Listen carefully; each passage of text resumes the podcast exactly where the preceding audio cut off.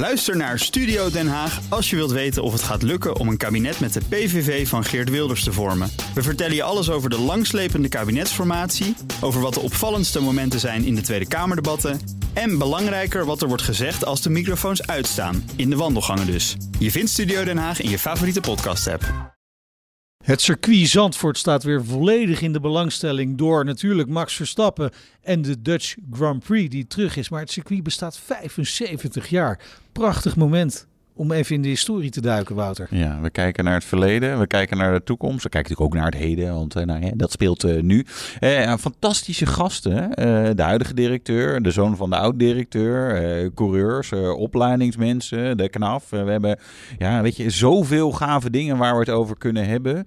er zijn wel wat thema's die terugkomen, hè de Hugenotsbocht ja. en track limits. Dus je moet luisteren om daar meer over te weten te komen. Want anders kan je niet meepraten. Hè? Dan, dan zit je daar uh, weet je, op het circuit of met, met, met een pilsje in je hand met de barbecue en televisie te kijken. En zeggen, ja, wat zijn die nou? Uh, hoe zat dat nou daar met de Hugenotsbocht? Bij ons kan je dat gewoon allemaal al horen, hoe dat echt zit. Zorg dat je deze zomer voorbereid bent op de Dutch Grand Prix door naar onze podcast te luisteren. 75 jaar circuit Zandvoort. Gebouwd op de ruïnes van de Tweede Wereldoorlog. Ja.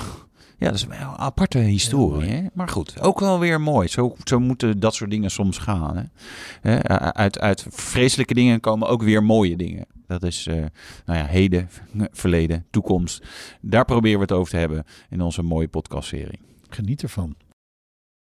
Ook Harm Edens vind je in de BNR-app. Je kunt BNR Duurzaam niet alleen live luisteren in de app, maar ook terugluisteren als podcast, zoals al onze podcasts.